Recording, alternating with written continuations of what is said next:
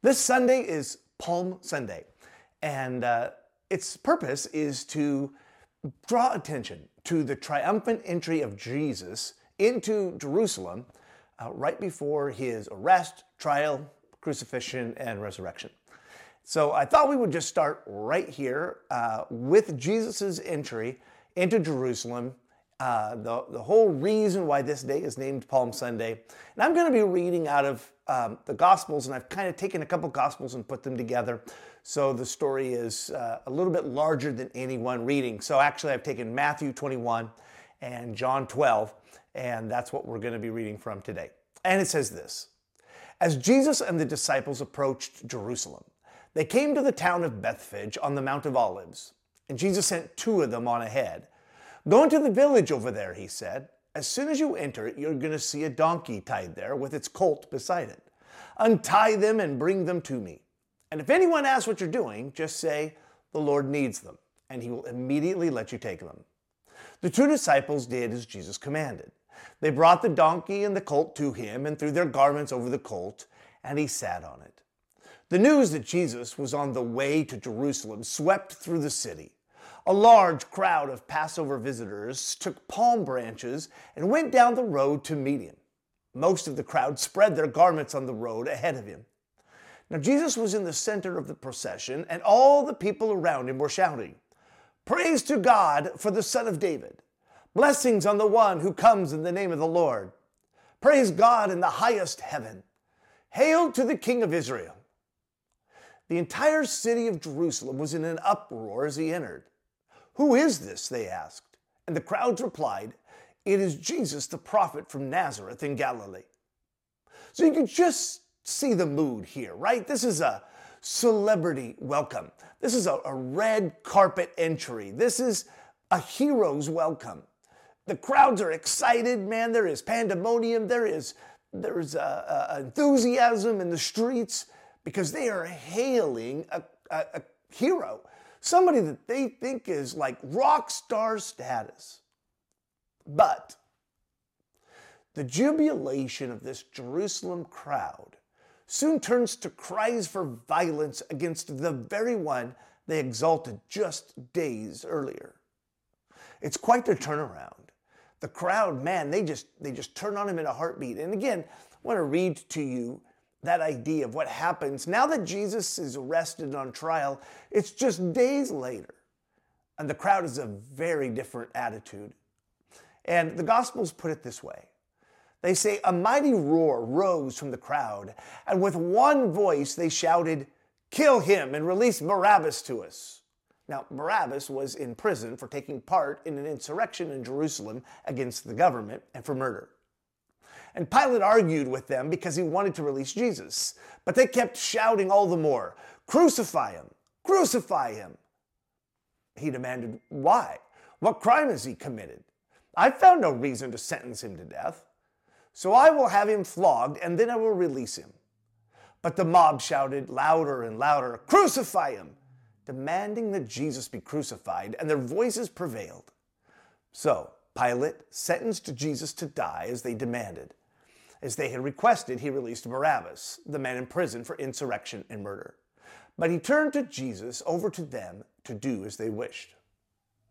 Man, how did we go from one extreme to the other? Man, how did they so easily turn from hope to hate? I mean, is it that Jesus, humble, headed for a cross, rode in on a donkey instead of a stallion? Is it that Jesus stopped to cry over Jerusalem's fate and the lack of leaders instead of issuing a rousing rebel cry? Is it that Jesus ousted the marketplace occupying the temple instead of ousting the Romans who occupied Israel? Or maybe it was because Jesus taught mercy and grace instead of inciting violence and vengeance. Or maybe the answer lies somewhere in all these ideas. Let's pray. Jesus, we understand that sometimes hearts and attitudes change. The vibe of something just changes. And Jesus, we want to understand that a little bit more on this wonderful Sunday as we are just 1 week outside of celebrating your resurrection. So open our ears and our eyes and our hearts to that. Amen. Well, perhaps one explanation for the crowd's turn on Jesus is broken expectations. We here at Being Priest, or we want to talk about this idea of broken expectations. It's this brokenness series that we're in, and expectations are such a big part of things that are in our life that just break and create a lot of trauma and turmoil for us. And I think that this happens when. Well, let's talk about it a little bit more. I think that broken expectations are something where we think that something's going to happen and then it doesn't. Or I think something isn't going to happen and then it does. Or maybe I think that things are going to happen one particular way and then they happen just a little bit differently. Maybe it's that I expect I'm going to get money back in my taxes and I end up owing. Right? Have you been there before? Or maybe it's that I expect to come home on a particular vacation. And this happens to me, and you're set to come home. I'm in Europe, and a volcano erupts, delays us a week, costing a lot of extra money. Yeah, it certainly was not what I was expecting anyone would ever expect would happen. Or I expect to come home at the end of every day. And then maybe an accident on the way home changes my life. An expectation. I sometimes expect to stay healthy, right? But you find yourself taking multiple medications every morning just to do that. Broken expectations were happening all around Jesus. And people were feeling the pain that comes with that reality. So let's go back to the crowds as Jesus entered Jerusalem that final time. What were they expecting? I think that they were expecting Jesus was going to overthrow Rome, that he was the conquering hero. This Messiah was some sort of military and political leader that was going to finally get rid of this occupying force in the nation. But their expectations broke because he was actually doing less as a warrior, talking more about his suffering and his death.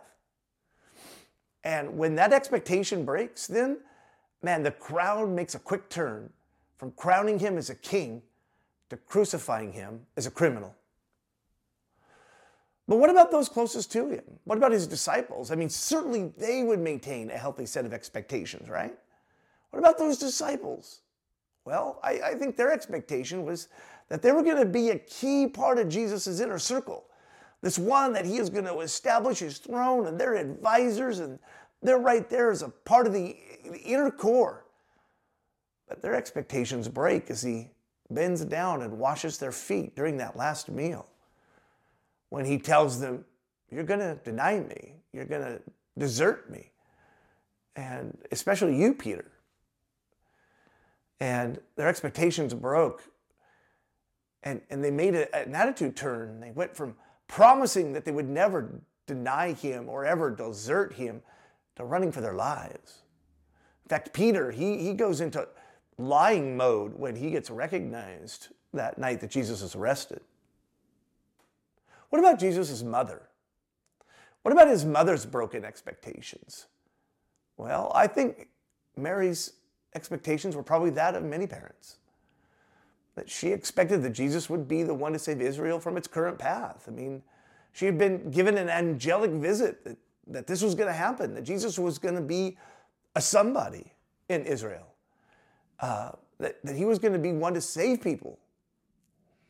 And she certainly had the expectation that she would outlive her son. But those expectations broke, as now she stands at the foot of a cross, watching her firstborn die a gruesome, cruel death.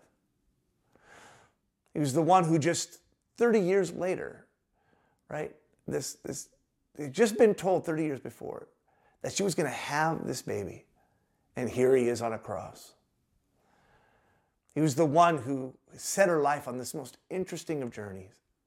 But now there's this grief that she has, that every parent who loses a child before they die, whether it's war or miscarriage or accident, no parent expects that they will lose a child before they pass away.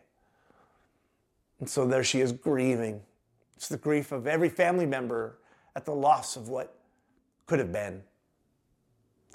We all struggle with broken expectations.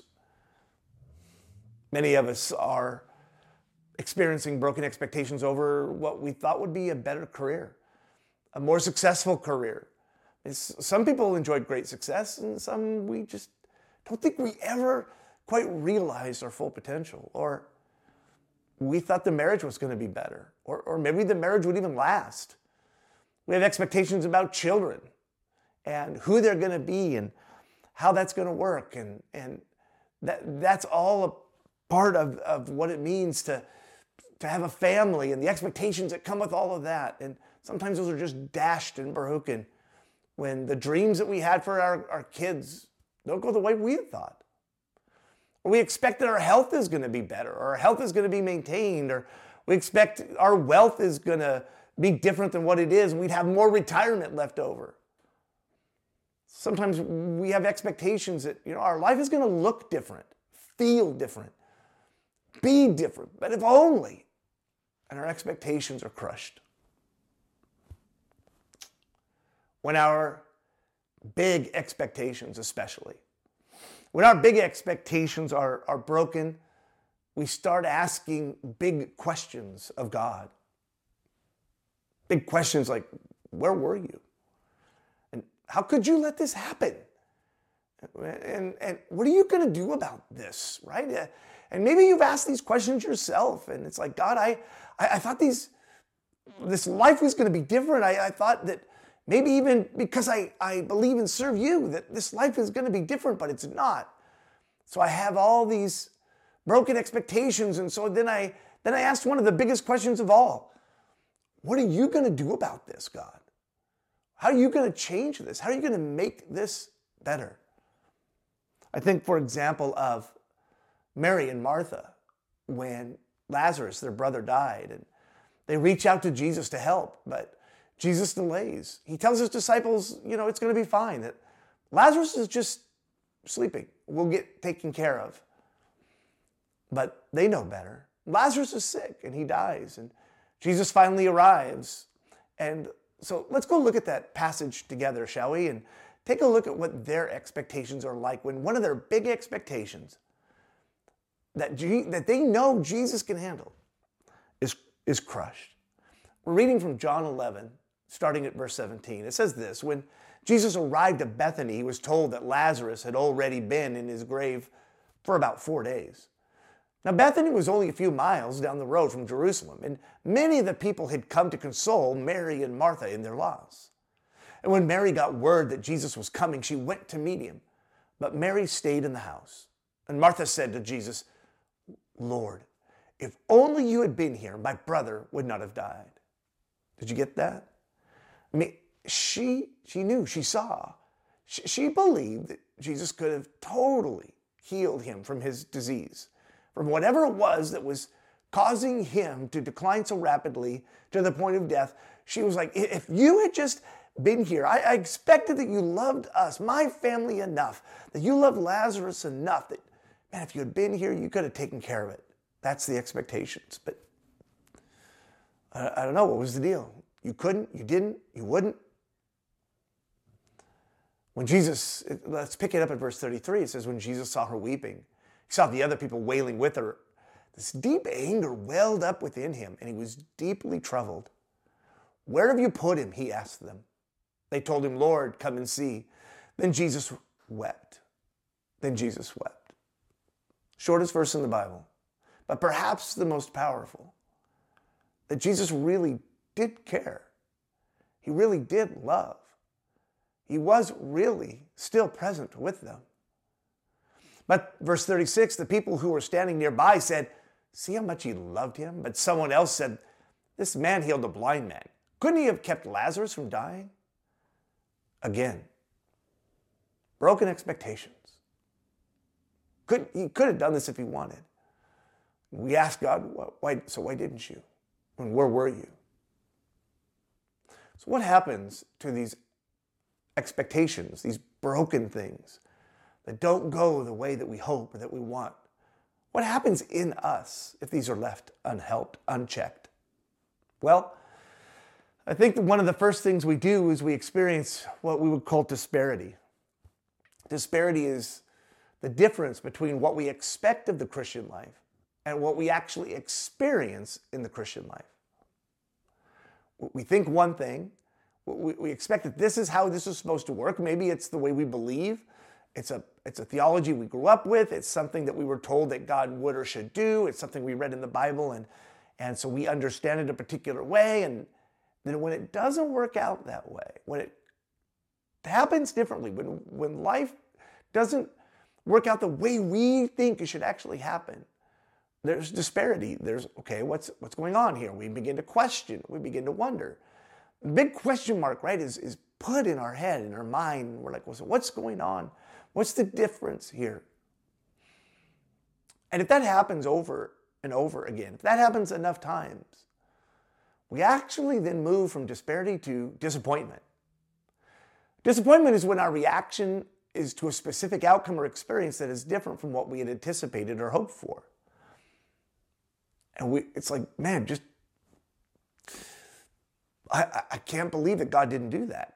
I can't believe that this is the way this has happened, and it doesn't like, and I don't like it, and it doesn't feel good, and that disappointment feels like a big letdown,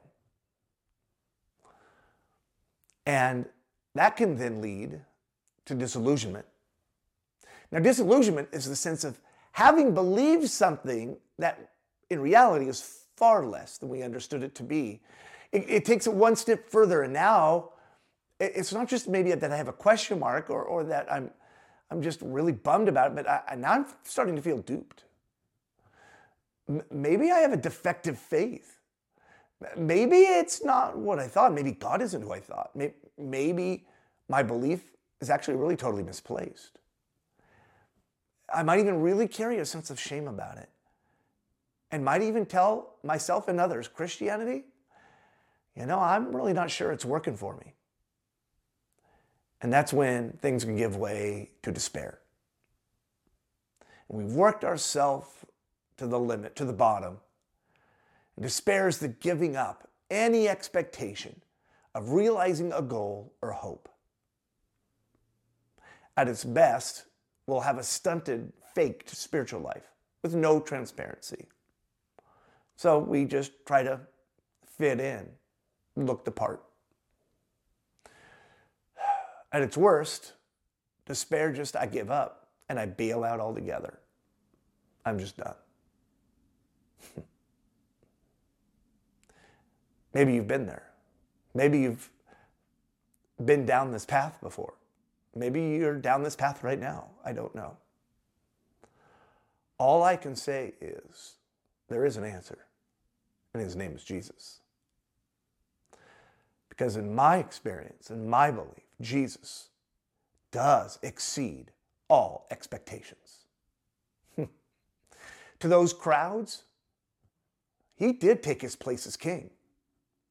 Maybe not the king that they thought, maybe not the instant king of Israel that they were hoping for, but my Jesus is king.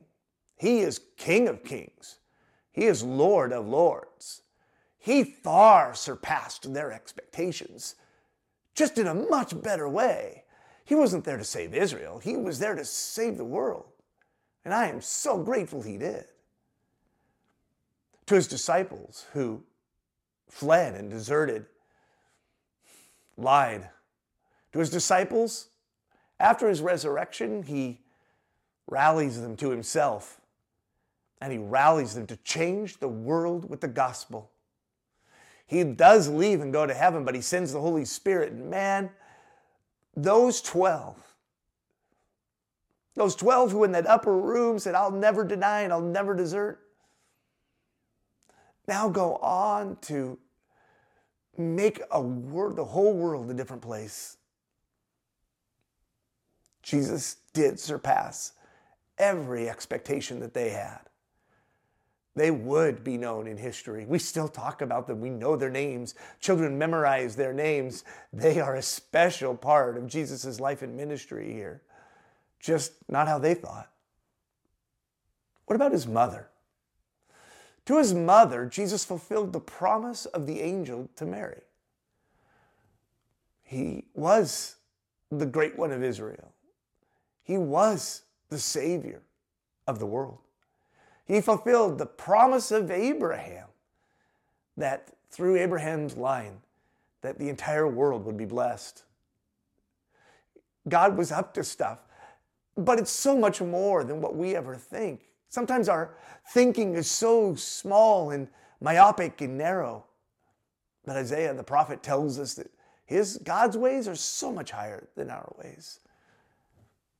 And so part of my expectation has to allow for the bigness and greatness of God to be more than I could ever expect. How about Mary and Martha, who lost their son, Lazarus? Well, he didn't leave Lazarus in that tomb. He called for the stone to be rolled away, and he commanded Lazarus to walk out of that tomb, and Lazarus was resurrected from the dead. It was going to be a short time later that Jesus himself is going to be resurrected. Man, he fulfilled all those expectations. Mary and Martha think, well, where were you? You could have prevented his dying. And Jesus is like, I can take him and bring him back to life again. I can do so much more than you expect that I could do. Isn't that incredible? Isn't that crazy? That's so cool. It's so good. And that's the deal with Jesus. That's the power of Jesus. See, Jesus is so much more than our expectations. To you and me, Jesus is the one that suffered and died so that we could have life. For you and I, Jesus is the one who gives us hope, no matter what our brokenness is. For us, Jesus is the one who restores what the enemy has robbed from us. Jesus surpasses every expectation, and Jesus gives us unexpected life. He gives us far beyond what we thought, dream, imagine. Now, his timing is probably going to be very different than mine. My expectations will, I expect it's going to happen like this. Jesus says, you got to let me do this in my way, in my time. And that's hard to do sometimes. But Jesus can also, he actually can realign my expectations to what he is doing. If I spend time with Jesus, I can hear the gentle voice of the Spirit saying, this is how and what I need. And maybe my expectations can shift more to where God is working so that my expectations aren't as broken as I think they won't be broken as they could be. Jesus can show us that he is working differently than what we had ever thought. And in doing that, he can restore what was lost, what died. He can restore and replace what was taken or destroyed. He can give us new dreams and new hopes and new expectations. How does that work? Here it is. Here we are at the real heart of this message, the cross. Really, yeah. That old, rugged, bloody, tattered symbol of death and execution. At the cross, broken expectations can be healed by the power of God's mercy and his grace and his love, his forgiveness.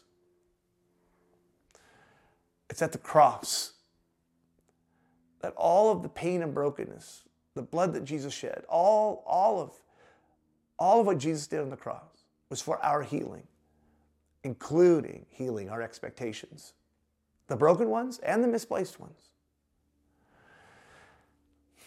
There are times when I've expected certain things of people and they don't come to fruition. And I mean good things, godly things. What do I do with that? God, how come they're not showing grace? God, how come this person's not showing forgiveness? It's at the cross that I go to Jesus and say, you know what? You died for all this. So I'm going to give these expectations to you. At the cross, I'm going to lay them down. At the cross, I'm just going to hand them over to him. And say, you know what? I'm just going to operate in grace myself, even if I don't get it. I'm going to operate in forgiveness, even if it doesn't get extended to me. I'm going to operate out of mercy, even if mercy isn't something that others want to bestow to me. That's what the cross is for. That's how the cross works.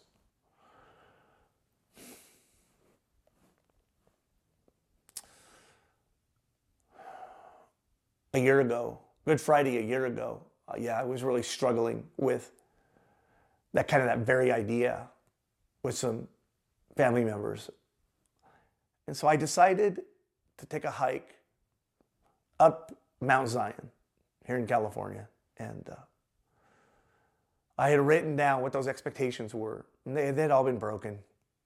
My hopes, they'd been broken.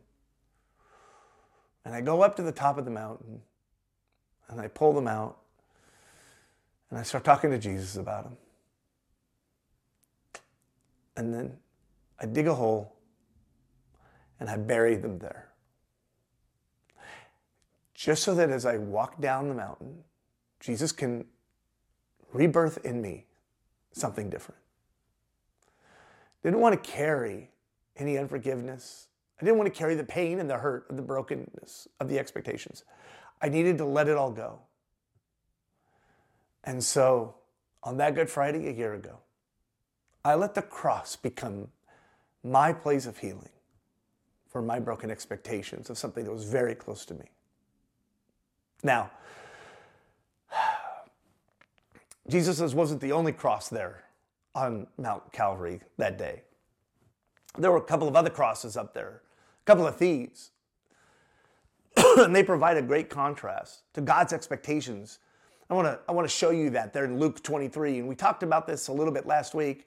And I want to go through these with you. And I want you to see what Jesus is doing here with these new expectations. And in Luke 23, starting in verse 38, it says this.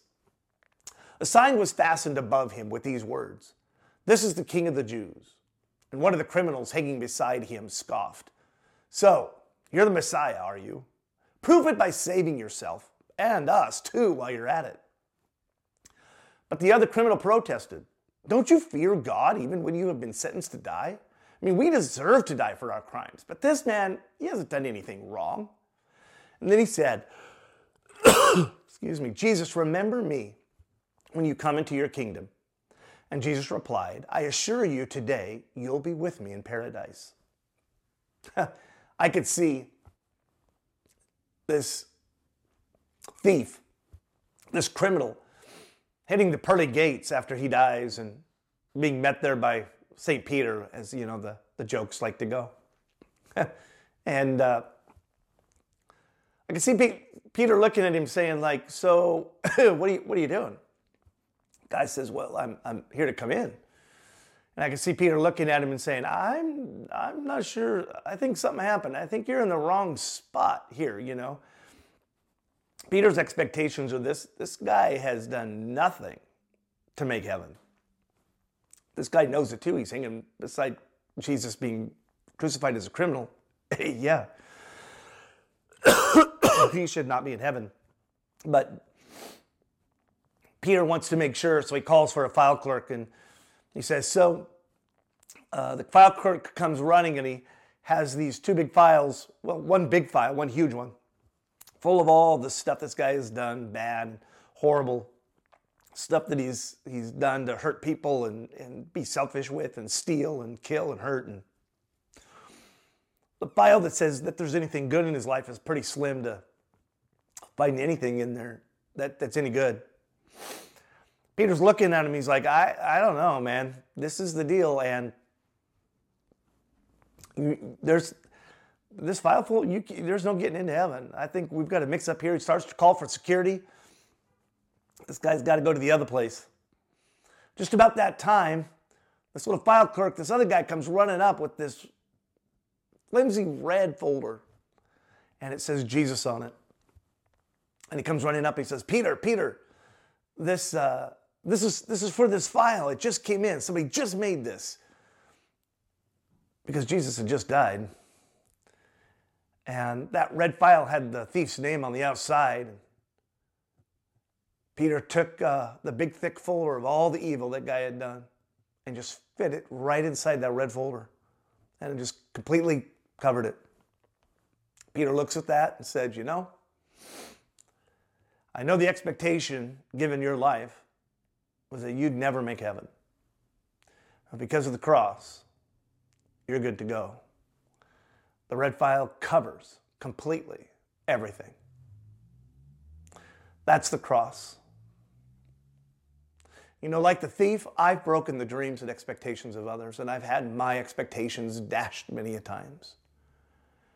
Like the thief, you've had broken expectations, and you've broken the expectations of others also. So what do we do?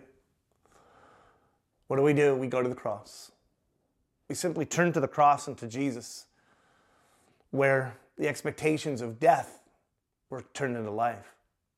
We go to the cross of Jesus where the expectations of shame were shattered by grace. We go to the cross where I exchange it all for trust that His direction is better than my expectation. Where forgiveness is there for yesterday and grace and mercy is there for today and hope for tomorrow.